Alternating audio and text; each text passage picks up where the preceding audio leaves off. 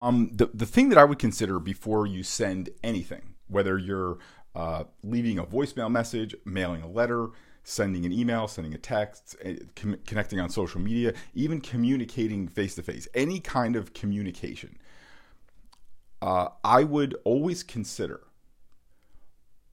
what's the next step for the coach? What's the next piece of information the coach would need?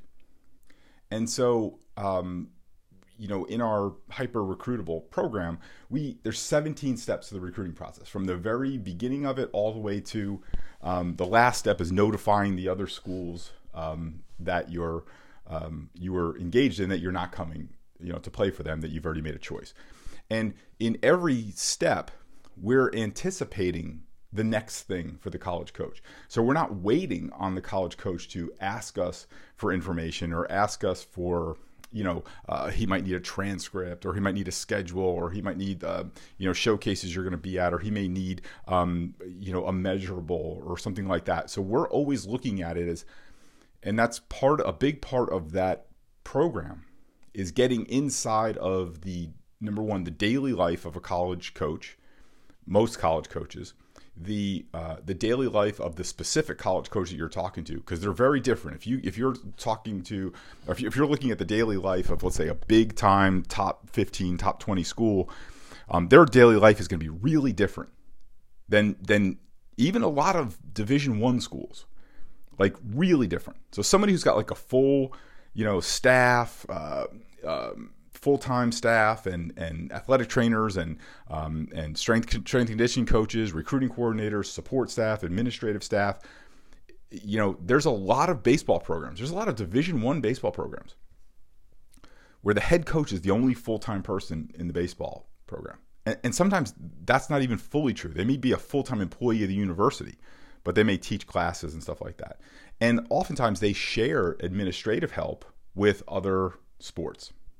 So understanding the daily life of a college coach in general, and then really looking at what's the specific life of the college coach that I'm trying to get attention to. And if you have a college coach who um, has part-time assistants um, or assistants that have multiple duties inside the university, anticipating the next step in the process for him is uh, it's like a dream come true for, for him. That you're actually uh, one step ahead of him, so he's not, you know, he's not having to ask, right? So in most cases, let's say if if if ten kids um, communicate with him, and let's say he's gonna he needs, you know, G P A, transcripts, you know, test scores from all ten. I guarantee you, if you anticipate that and you're sending him the information he needs, he'll, you, we know he'll need next, and, and we teach you how to do that. He's the other nine players. He has to follow up with. That becomes a to-do list item for him.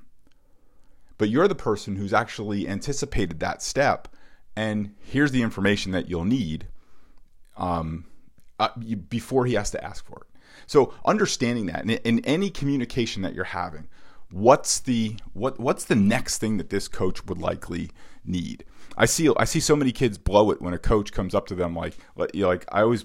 Put my players in the scenario. If a coach came up to you after a tournament, right, and you saw he was watching you play, and he said, hey, you know, I really like what we see out there. You know, tell me about yourself.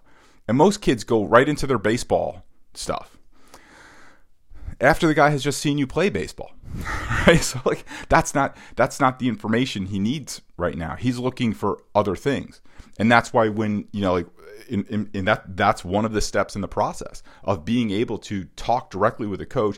Giving our players exactly what to say that literally will check off the next four boxes for the coach. If a coach has watched you play and he likes what he's seen, he's talking to your son after the game, um, we know exactly the next four things he needs to know. And we prepare the kids with exactly what to say. So the coach goes, oh, oh, hmm, hmm. And now the coach is not having to dig the information out of you or ask the questions. You give it to them all up front. Now the, now the conversation can go a lot of different places from there. So um, kind of a longer answer to always, always be anticipating what that next step is in any communication that you're having, in any form of communication that you're having. Hey guys, Paul Riddick here. These clips are taken from calls that I do every week for the baseball community, and these calls are absolutely free to join. If you would like to join these calls, go to baseball call with paul dot com, baseball call with paul dot com, and you can see the schedule of our upcoming calls. We tackle a different subject each week: recruiting, pitching, hitting, the mental game, uh, coaching, uh, parent-player uh, relationships, anything you could think of, anything that helps our young players navigate this new and ever-changing world of amateur baseball. And there's a point in every call where you can ask questions, so if you'd like to do that, you can, or you can just listen in. So go to Baseball Call with Paul, and the schedule of our upcoming calls is there. Thanks.